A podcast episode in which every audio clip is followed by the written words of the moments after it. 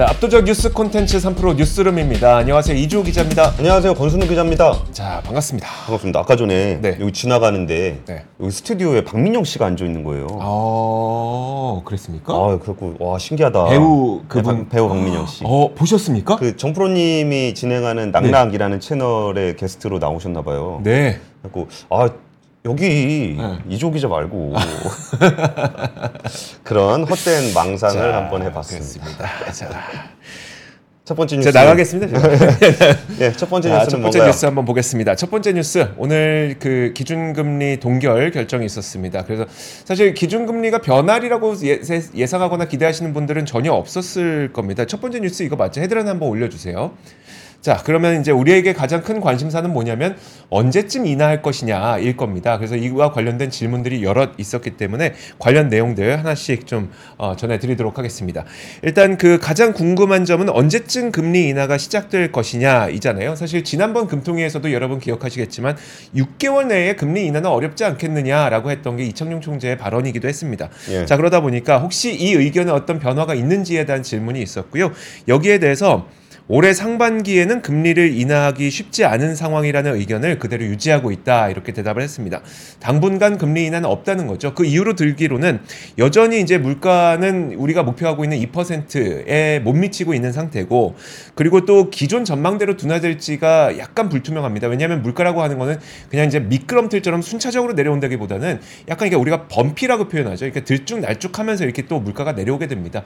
그러다 보니까 어, 당, 자, 지금 당장 금리 인하를 서두를 필요는 좀 없다는 의견을 내놓은 거고요. 그런데 오늘 보면 소수 의견이 한 가지가 있었습니다. 이 소수 의견이 참 눈에 띄었는데 어, 일단 그 이총재를 제외한 6명 중 5명은 3개월 내에 3.5%로 유지하는 게 어, 합당하다라고 의견을 냈는데 한 명이 3개월 내에 3.5%보다 낮은 수준으로 인하할 가능성도 열어놔야 된다라고 얘기를 했습니다. 어, 그러면 우리가 기대하고 있는 어, 금리 인하라고 생각할 수도 있겠지만 그 이유를 들어보면 소비가 부진해서 물가 압력이 약화될 것으로 예상된다라고 하는 겁니다.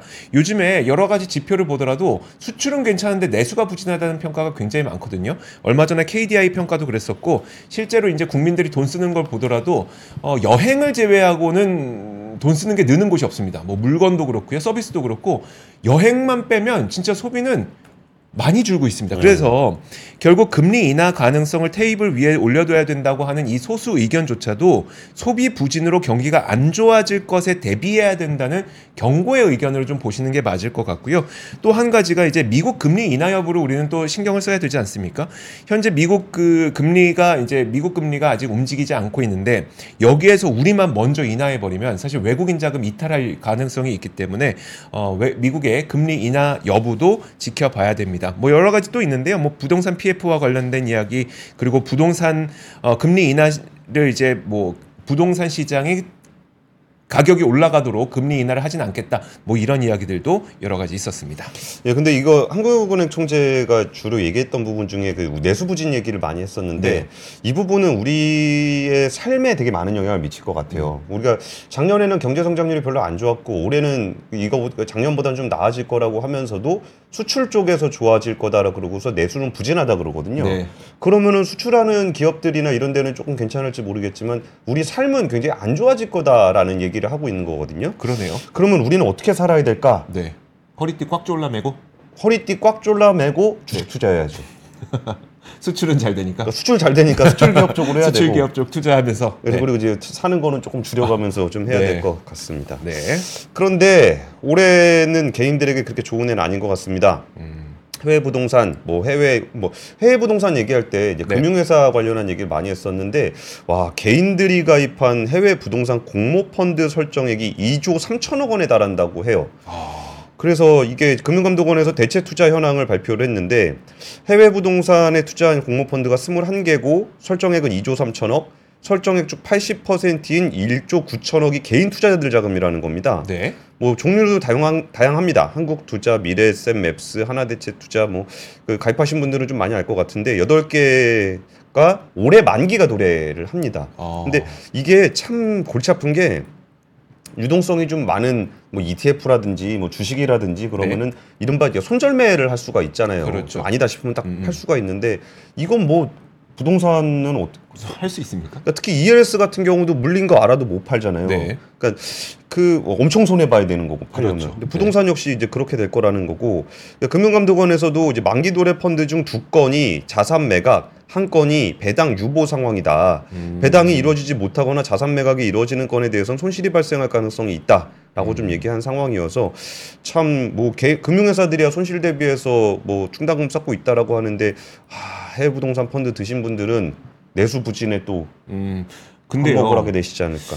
그 공모 펀드잖아요. 예, 공모 펀드에 투자하는 거는 개인의 선택인 거잖아요. 그렇죠. 어, 근데 혹시 이게 그럼에도 불구하고 우리가 좀 신경 써야 될 문제점이 있는 걸까요? 아 근데 그런 거보다 네. 대체 투자의 특성, 음. 그 유동성이 좀 부족한 자산에 투자를 했을 때는 네. 이게 좀 아니다 싶어도 바로 팔 수가 없으니까. 어, 근데 오늘 그 엔비디아 얘기를 준비를 할 걸 그랬어요. 네. 채팅창이 거의 다 엔비디아 얘기만 하고 있어. 아, 오늘 엔비디아 특집으로 제가 또 오늘 젠슨 왕을 좀 따라 입고 나오긴 했는데 그러니까 우리 가 뉴스 땡겨가지고 네. 저거 인텔 얘기 먼저 할까요? 인텔 얘기 먼저 할까요? 예, 예. 어, 좋습니다. 예. 어, 그러면 인텔 얘기 한번 해보도록 네, 하겠습니다. 헤드라인 한번 좀 바꿔주세요. 자, 인텔이 올해 안에 1.8나노를 양산하겠다고 발표를 했습니다. 예, 어, 저는 이거 보고 너무나도 놀랐는데 그 이유가 일단 현재 양산하는 양산이 가능한 어, 가장 좁은 선폭은 3나노입니다. 그래서 예. 뭐 TSMC와 삼성이 3나노를 할 수 있는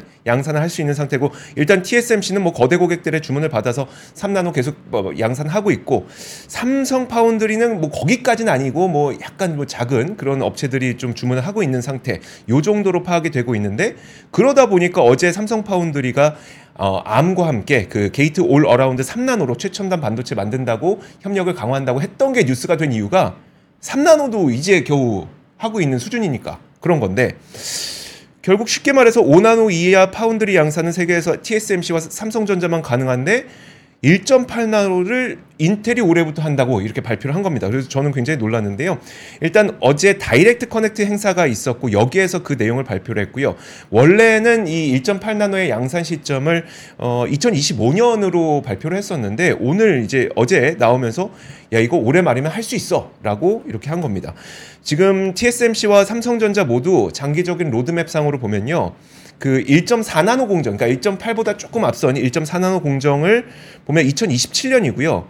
어, 그리고 두 기업 모두 2025년 양산 목표는 2나노거든요. 와, 저는 이거 이게 뭔가 싶긴 합니다. 일단 계획대로만 간다면 인텔이 2나노 양산에 앞서서 이제 TSMC와 삼성전자를 추월할 수 있다는 건데 될지 안 될지는 지켜봐야 되겠지만 일단 외신들에서는 인텔이 어떻게 이런 자신감을 뿜뿜 내뿜고 있는 것인지에 대해서 미국 정부의 지원 덕분인 것 같다는 추적을 내놓고 있습니다. 일단 블룸버그에서 따르면 미국 정부가 반도체법에 따른 보조금으로 인텔의 100억 달러가 넘는 금액을 지원하는 방안을 인텔과 논의 중이다라고 보도를 하고 있는데 여러분 그 IRA로 인해서 AMPC 그러니까 반, 그 배터리 보조금은 나오고 있는 거 다들 아실 텐데 반도체 보조금은 지금 CHIPS법에 따른 보조금이 안 나오고 있거든요. 근데 조금 조금씩 기업들을 선정하고 있습니다. 지금 세 개 기업만 나와서 그 영국 기업 하나랑 미국 기업 하나랑 최근에 글로벌 파운드리스라고 해서 이제 세 개 기업만 반도체 보조금 지급하겠다고 나왔는데 아직 우리가 기대하고 있는 TSMC라든지 삼성전자라든지 인텔 이쪽은 발표가 안 났거든요. 근데 이제 뭐 블룸버그에서는 야 바- 미국 정부에서 어, 큰돈 이제 인텔에게 반쪽 보조금 지원해 줄 테니까 이거에 힘입어서 이제 양산도 가능하겠구나라고 하고 있는 겁니다. 어쨌든 결과는 지켜봐야 되겠습니다만 3나노 이상의 최첨단 반도체 선두를 위해서 지금 엄청난 경쟁이 지금 정말 피 터지게 터지고 있다는 것을 어, 이런 걸 보면서 알 수가 있었습니다. 별로 피 터지는 것 같지 않습니다. 그래요? 어차피 말이잖아요. 말이긴 한데 근데 지금 생각해 보면 오늘 이제 엔비디아의 날이니까 네. 그 마이크로소프트의 칩을 인텔이 만들어줘서 1.8나노 한다는 거잖아요. 네. 마이크로소프트가 만드는 칩이 뭡니까? 음... 있어요? 마이크로소프트 칩이라는 게? 없죠. 네. 그러니까 뭐 만들어 보겠다라는 어, 얘기인 거지. 그렇죠. 이게 뭐 지금 가시화된 건 없잖아요.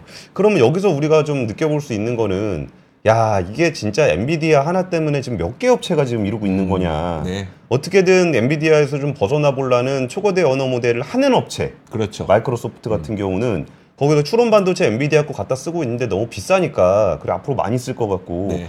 그런데 뭐 깎아줄 것 같지는 않고 경쟁자는 없을 것 같고 그, 그렇게 이렇게 된 이상 내가 직접 만들자라고 네. 하고 있는 거고 거기에 대한 파트너로 이제 인텔을 선택을 한 거잖아요. 네. 그리고 얼마 전에 알트만 샘 알트만이 또 한국에 와가지고 음. 뭐 삼성전자 만나고 이런저런 얘기하고 마크 주크버그도 이제 온다는 거 아니에요? 그렇죠. 그게 다 왜 그러는 거냐라고 음. 보면은 지금 이 시장을 주도하고 있는 업체들은 말이 없습니다. 네. 예를 들어서 TSMC 별말 없죠. 별말 없죠. 네. 그 엔비디아 그냥 없습니다. 적당 돈잘 벌고 네. 있죠. 그럼 지금 뭐 큰 소리 좀 많이 나오고 있는 삼성전자 음. 지금 뭐 HBM 안 들어가잖아요. 그렇죠. 러니까 뭐 CXL이니 뭐 거기에 뭐 음. 다른 거 어떻게 뭐 HBM4니 뭐 이런 얘기 막 네. 한단 말이에요. 네. 근데 그거 누가 쓰- 지금 써주냐고요. 어, 그렇죠. 그럼 누가 써준들 음. 그 써줘야 되는 그 당사자가 네. 엔비디아를 이겨야 의미가 있는 거잖아요. 그렇죠. 그럼 엔비디아보다 좋은 칩을 내가 만, 그러니까 파운드리를 맡긴다 쳐. 네. 맡긴다 치는데 그러면 그 칩이 그러니까 MS 마이크로소프트의 칩이 엔비디아보다 더 좋아야 그걸로 바꾸겠죠? 그걸로 바꾸고 그래야 인텔 파운드리가 이제 빵빵 돌아갈 거 아니에요. 네. 그러니까 1.8나노가 뭐 될지 안 될지 는 가봐야 음. 알겠지만 네. 설사 된다 한들 네. 마이크로소프트 칩을 정말 딴 애들이 다 쓰겠냐는 거예요. 음. 그러니까 그거를 이제 TSMC와 엔비디아와 SK 하이닉스 요새 조용하죠. 네. 조용하게 물건 팔고 있잖아요. 잘 팔리니까. 예. 그래가지고 요 그 엔비디아, TSMC, 그 SK 하이닉스 조합이 아닌 네. 나머지 조합들에서 엄청난 합종 연행들이 일어나고 있는 거예요. 음. 근데 그 합종되는 연행들 다 합쳐봐야 지금 점유율 10%도 안 되는 네. 그런 상황이기 때문에 음. 정말 큰 업체들이 지금 합종 연행 을 하고 있는 게 굉장히 재밌는 포인트예요. 네. 그리고 이게 뭐 오늘 내일 해가지고 뭐 될 일은 당연히 아니니까 네. 그럼 혹시라도 한 2, 3년이라도 지나서 3, 4년, 뭐 4, 5년이라도 지나서 네. 그때 엔비디아의 점유율, 그러니까 엔비디아하고 아니라 추론 모델이라든지 네. 이런 데서라도 학습은 그렇죠. 어쩔 수 없다 치더라도 약간 좀 모델 사이즈가 작은 영역에서의 추론 모델이라도 할 수 있는 데가 어딜 것이냐 음. 그리고 그걸 만들어내는 조합이 어떻게 될 것이냐 그렇죠. 생태계. 예. 아, 자꾸 그렇죠. 그런 거 하니까 이제 알트머니 뭐나 나 저거 못 믿겠으니까 우리가 A부터 Z까지 내가 7조 달러 주시면 이제 다 만들어 볼게요 하는 얘기도 네. 안 된다는 거거든요. 그래서 이런 부분들을 좀 포인트로 보시면 오늘은 엔비디아의 날이니까 네. 그렇게 엔비디아를 이기기가 힘들다. 힘들다라는 거를 좀 여실히 보여주는 게 아닌가 싶습니다. 네. 좋습니다. 힘든 업체 하나 소개해드리겠습니다. 예. 한화 솔루션. 음. 한화 솔루션이 어, 지난해 매출 13조 3천억, 영업이익은 6천 억 원을 기록했다고 공시를 했습니다. 네. 지난해와 비교했을 때 매출은 1.2% 증가했는데 영업이익은 34.6% 감소했어요.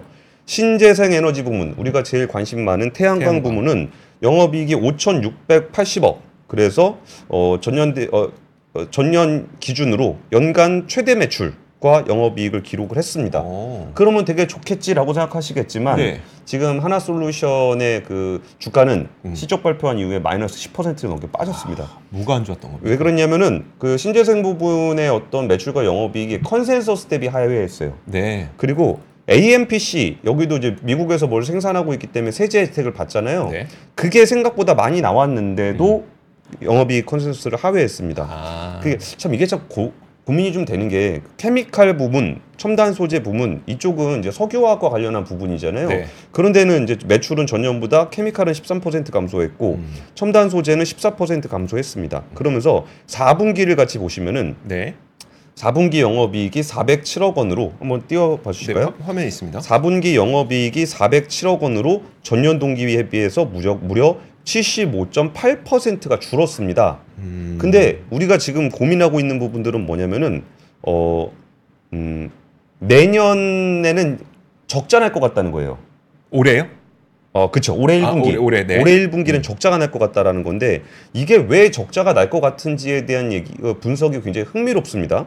어떤 부분이냐면, 어, 그, 올해 4월, 아, 올해 6월부터 중국산 태양광 모듈이 동남아로 우회하는 것에 대한 관세가 매겨집니다. 네. 그러니까 지금 어떻게 돼 있냐면 중국산 태양광이 있는데 중국산 태양광에다가 관세를 매기고 있어요. 그렇죠. 그러니까 중국 업체들이 동남아를 우회해서 미국에다 수출을 하고 있습니다. 네. 그러니까 미국에서 그거를 좀 막아라 막아보려고 하다가 음. 야 이걸 막으면 우리 태양광이 너무 비싸지니 네. 이거를 유예해 줄게라고 했던 게 올해 6월입니다. 네. 그러니까 올해 6월에는 이제 관세가 그쪽에도 생기게 되겠죠. 음. 그럼 어떻게 해야 됩니까? 관세가 생기면 근데 하나 솔루션은 미국에서 만들지 않습니까? 그쵸. 그럼 좋은 거 아닙니까? 좋죠. 네. 근데 올해 6월부터 가격이 올라가잖아요. 아, 관세가 그럼 생기면. 미리 사놔야죠. 미리 사놔야죠. 아, 당겨 사놔야죠. 그래가지고 이제 IEA의 보고서를 보면은 유럽이나 미국 같은 경우에 2023년 태양광 모듈 재고가 한 140기가와트 정도 되는데 설치량은 80기가와트 정도가 됩니다. 아. 그러니까 재고 일수가 거의 한 1.5년, 한 1년 6개월치의 재고가 쌓여 있는 거예요. 미리 사놨군요. 그쵸. 그러니까 이게 미국 재고가 지금 한 45기가와트 정도 되는데 재고 일수가 1년 한 2개월 정도가 됩니다. 네. 그러니까 지금 6월을 앞두고서 중국산 저가 태양광 모듈이 우회하고 있는 물량들을 어마어마하게 사놓은 거예요. 음. 그럼 그게 가격이 재고가 엄청 쌓여 있으면 안 팔릴 거 아니에요. 네. 그러면 가격이 떨어질 거라고 보는 거예요. 음. 그래가지고 그게 실질적으로 영향을 미치는 게 내, 올해 1분기에 네. 영향을 미치게 될 것 같고 그러다 보니까 그러면 그 6월 이후에 이 재고 물량이 다 소진되고 나면 네. 그러니까 지금으로부터 한 1년 6개월 이후가 되면 미국에서 만들고 있는 하나 솔루션의 태양광 가격은 중국산하고 차별화가 되겠죠. 그렇겠죠. 근데 그 재고가 쌓여 있는 1년 6개월 동안은 어떻게 하냐는 거예요. 아, 그렇죠. 어. 그러다 보니까 지금 그 태양광 관련해서 좀 음. 심리가 매우 안 좋아 있는 아, 그런 상황이라 좀 약간 국제적인 이슈가 있다 라는 음. 얘기까지 좀 전해드리겠습니다. 올해는 그럼 언제 그 실적이 바닥을 치겠느냐, 그러니까 재고가 언제쯤 사라지느냐 이 부분에 좀 관심을 많이 가지겠네요, 많은 분들께서. 그러니까 어쨌든 올해 1분기는 어. 기대할 게 못 된다. 네. 근데 여기 저는 시청자 여러분들하고 이런 얘기 좀 해보고 싶은데 뭐요? 이런 얘기 이런 이 시나리오에 따르면은 1년 6개월 지나면서부터는 하나 솔루션이 괜찮아질 거거든요. 네. 그럼 이게 주가에 언제 반영될까요? 6개월? 1년은 좀 밑으로 기다가. 한 6개월 정도 앞에 두면 네. 아 그러게요. 자, 그러게요. 여러분들은 또 어떤가요? 그러니까 이런 게 사실 약간 산업 분석하다 보면은 네. 약간은 좀 미래 전망을 할 수 있는 부분들이 있거든요. 네. 이거는 무슨 인사이트나 직관이나 이런 게 아니라 그렇죠. 타임라인이 네, 있으니까. 타임라인이 있으니까. 근데 대충 이쯤 되면은 정리가 될 것 같은데 이게 언제부터 시장이 반응을 할까? 그러니까요. 그걸 몰라요. 그러니까 그걸 잘 모르겠어요. 네. 그리고 지나고 나서 우리 껄무새 라고 얘기할 때 살 걸이라고 얘기할 때 살 걸이라고 얘기할 때 살 걸 뭐 이런 상황도 되는 게 아닌가 싶습니다. 네, 좋습니다. 실적 좋은 회사 한번 알아볼까요? 자, 실적 좋은 회사 있었습니다. 한국콜마인데요. 한국콜마가 오늘 실적 발표했는데 어느 정도냐면 매출액이 2조 원을 기록했습니다. 사상 처음으로 2조 원 돌파한 거고 와, 이 와, 좋습니다. 어, 작년 그 화면 한번 보여주시면 작년 한 해, 그러니까 작년이 아니죠. 재작년 2022년 기준으로 연간 기준으로 보면 1조 1조 8천억 원이었었는데 이게 2조 1,554억 원을 기록했으니까 일단 매출액도 15% 늘어났고 영업이익 보시면 700억에서 1,300억으로 영업이익도 엄청나게 크게 늘어났습니다. 자, 이렇게 최대 역대 최대 매출 실적을 기록한 이유는 여러분 다들 알다시피 화장품 인디 브랜드가 요즘에 인기가 많기 때문입니다. 일단 뭐 회사에서 발표하기로는 영업망이 넓어졌다라고 말하는데 영업망이 넓어졌다는 건 결국 더 많은 브랜드들이 우리에게 많이 제, 제품 생산, 위탁 생산을 의뢰했다는 얘기이기 때문에 화장품 인디 브랜드가 인기가 많은 게 한국 콜마의 실적을 이렇게 어, 높였다고 보시면 될 것 같습니다. 이제 시장 판도가 완전히 바뀌었죠. 이게 뭐 중국 정부가 다- 한국 단체 관광을 허용한 덕에 인디 브랜드 주문이 급증 했다 이런 분석도 있긴 합니다만 그리고 뭐 이게 공식적인 이제 한국 콜마의 입장이긴 합니다만 한국도 그렇고 미국도 그렇고 중국도 그렇고 어떤 대형 화장품에 대한 의존도보다는 이제는 인디 브랜드에서 정말 많은 수요가 일어나고 있거든요. 예를 들어서 미국의 경우에도 우리가 ELF 뷰티라고 하는 것도 되게 저가 브랜드입니다. 근데 예. 저가 브랜드고 MZ 세대들이 좋아하는 뭐 1달러, 10달러 뭐 되게 저가인데 그게 그렇게 많은 인기를 끌고 있고 우리나라도 이제 어떻게 보면 올리브영이라든지 이런 판매 채널의 변화와 함께 인디 브랜드들의 인기가 엄청나게 올라가지 않았습니까? 이게 거대한 이제 어떻게 보면은 화장품 시장의 구조 변화가 이미 나타났다고 하는 건데요. 사실 이게 얼마 전에 저희가 그 중소기업 수출 실적으로도 한번 보여드린 적이 있었어요. 맞아요. 화면 함께 보여주시죠. 네. 우리나라 중소기업 수출 일대 품목이 화장품이었습니다. 음, 그쵸. 증감률도 20%였고 수출액도 제일 많습니다.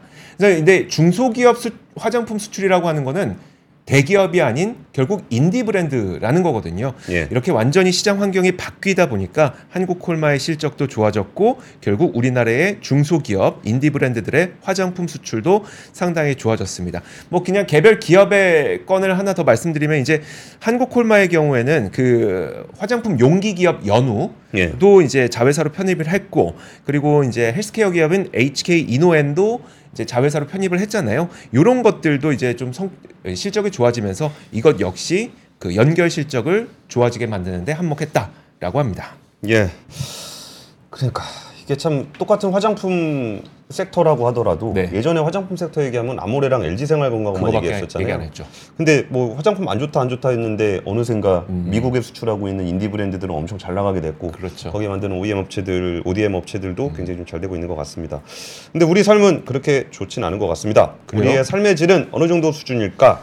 우리의 삶의 질은 음, 먼저 그 얘기부터 해보죠. 삶의 질을 어떻게 평가할 것인가? 그 다음 다음 설문조사? 네, 다음, 다음 페이지 한번 같이 봐주실까요? 삶의 집에 대한 설문을 와 이렇게 빡세게 하는구나 라는 생각이 좀 들었던 게 진짜 품목 많죠.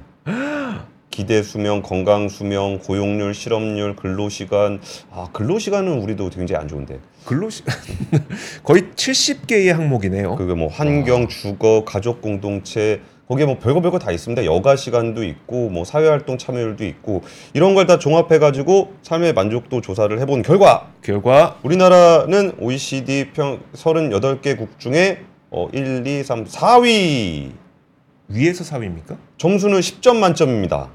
아 밑에서 4위군요. 밑에서 4위입니다. 꼴등이군요. 거의. 예, 우리보다 못한 나라는 튀르키예, 그리고 무서운 나라 콜롬비아, 콜롬비아. 그리고 그리스 정도가 우리 뒤에 있고 나머지는 다 우리보다 앞에 있습니다. 어. 근데 우리나라의 경제 규모에 비해서 삶의 질이 너무 낮게 나온다는 게 조금 안타깝다는 생각이 좀 들었고요. 네. 근데 삶의 만족도의 조사를 해보니까 그 소득 수준에 따라서 많이 달랐다는 거예요. 음. 100만 원 미만 저소득층의 삶은 6점, 근데 100만 원 이 넘는 500만 원 이상은 6.6점 네. 이렇게 해가지고 그 돈이 많으면 굉장히 좀 높게 나오는 측면이 좀 있었고요. 음.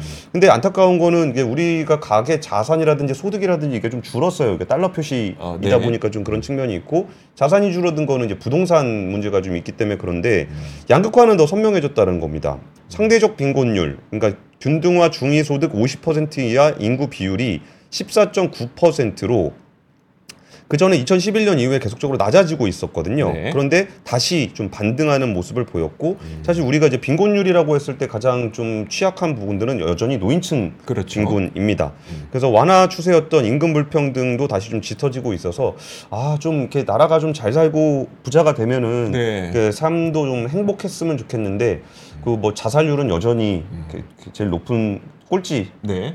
1등인가? 1등이라고 해야 되나요? 일등이죠, 일등. 1등 을 계속 하고 있고 해서 아 좀 안타깝습니다. 네, 그러네요. 자, 다음 뉴스 한번 보도록 하겠습니다. 지금 중고차 수출도 사실 아까 보여드렸던 중소기업 수출 가운데 굉장히 많은 분량 차지하고 있습니다. 중기 수출 2위가 중고차니까요. 근데 그 연간 6조 원대 규모로 국내 중고차 수출 시장이 성장을 하다 보니까 이걸 좀 그 하나의 산업으로 인정하고 국가적으로 뭔가 지원과 어떤 그런 게 있어야 되지 않느냐라는 요구의 목소리가 오늘 있었습니다. 그 한국 중고차 유통연 구소 신현도 소장이 한국 무역협회 통계를 분석한 자료를 보면 지난해 한국에서 수출된 중고차가 63만 8천여 대였는데 이게 수출 금액이 6조 원을 넘어섰다고 합니다. 그래서 이게 작년보다 음, 일단 대수로 치면 36%더 많은 대수고요. 지금 한국 중고차가 몇 개 국가에 수출을 하고 있는지 보니까 178개국 전 세계 아닙니까 이 정도면 전 세계 전 세계 수출을 하고 있습니다. 자 이게 이런 걸 보면은 신차보다 중고차의 수출이 많은데 이것도 하나의 스- 그 산업으로 보고 우리가 뭔가 그 전략적으로 육성해야 되지 않겠느냐라고 하는 건데 이게 이런 그 사연이 있었다고 해요. 그러니까 예를 들어 우리나라에서 파는 중고차가 있고 일본에서 파는 중고차가 있잖아요. 그러면 똑같은 중고차인데 일본 중고차 가격이 한국 중고차보다 비싸대요. 음. 그 그걸 왜 그런지 보니까 약간 그 뭐 전체가 다 그런 건 아니겠지만 우리나라에서 뭐 예를 들어 주행거리 조작이라든지 이런 건들이 있다 보니 해외에서 어 그 주행거리를 좀 신뢰를 덜 하더라는 거죠. 음. 그렇게 되면 이제 산업으로 발전할 수가 없지 않습니까? 결국은 우리 분명히 좋은 중고차를 수출했음에도 불구하고 일본 중고차보다 더 낮은 가격을 받게 되니까 뭔가 이게 산업으로 육성되기가 좀 힘들어서 하지만 결국 지금 한국 중고차의 수출이 굉장히 빠르게 성장하고 있기 때문에 이걸 또 국가적으로 좀 산업으로 보고 육성해야 된다라는 목소리가 나오고 있다는 겁니다. 그 아까 전에 그 중소기업 수출 통계 있죠. 네. 그거 한번 같이 보여주실래요? 네. 여기서 중소기업이 수출을 하는 품목 1위 화장품을 아까 이주호 기자가 설명을 해주셨는데 네. 2위인 자동차 음. 한번 표 같이 보시면은 네. 중소기업이 왜 자동차를 수출하지? 음. 거기에 상당 부분이 중고차입니다. 네. 근데 중고차 수출이라는 게 얼마나 특이한 시장이냐면은 어, 우리나라에서 중고차 수출 많이 하는 나라 1위가 그 중기벤처부 기준으로 보니까 키르기스스탄입니다. 음. 네. 왜일까요? 아. 혹시 러시아? 그죠? 어. 러시아로 들어가는 게 직접 들어가는 게안 들어가지니까 네. 그 키르기스탄 통해서 유해해서 들어가는 거거든요. 음. 그리고 리비아 이런 나라 있습니다. 리비아가 왜 그렇게 우리나라 중고차를 많이 사냐? 네. 그 리비아는 지금 그 치안이 굉장히 불안하가 그 구- 정치가 굉장히 불안해가지고 네. 거의 무주공산 같은 그런 느낌입니다. 음, 음. 그러니까 그쪽을 통해서 들어가 가지고 아. 그러면 거기에 뭐 관세를 매기고 규제를 하고 뭐 그런 것들이 작동을 안 할 거 아니에요. 그렇죠. 그러니까 글로 들어가서 부가 프리에쿠야 있는 국가들로 퍼져 나가는 거예요. 음. 그러니까 중고차 수출은 굉장히 특이한 구조를 가지고 있어서 그냥 어떤 한 개인의 중고차 상이 내가 좀 중고차 수출 좀 해봐야 되겠다 그렇게 못하고 아, 네. 대부분 인천공항, 인천 항만에서. 네. 그냥 인천 그 인천항 근처에 인천 사시는 분들은 알 거예요. 음. 그 옆에다 중고차 쫙 깔아놓고서 네. 그럼 바이어들 와서 그냥 사가는 거거든요. 그러면 마진을 많이 못 먹어요. 음. 지금 어흥자웅님이 위험한 게 마진이 많죠라고 얘기하시는데 그 마진을 우리가 못 먹는다는 거예요. 아, 그러네요. 근데 우리는 그만한 그 글로벌한 네트워크가 안 되니까 네. 그래가지고 이거를 좀 육성을 하려 그러면은 이제 단순히 개인의 어떤 사업성뿐만 아니라 네. 정부 차원에서 좀 이거를 좀 키워줄 수 있는 음. 방법이 뭐가 있을까를 좀 고민을 해봐야 된다라는 건데 네. 참 여기서도 중고차 얘기가 또그 나오길래 좀 네. 흥미로워서 한번 좀 그러니까요. 설명을 좀 해봤습니다. 자, 좋습니다. 그리고 자, 시간이 그만하시죠. 네, 예. 알겠습니다. 자, 3프로 뉴스룸 오늘 여기까지입니다. 고맙습니다. 감사합니다.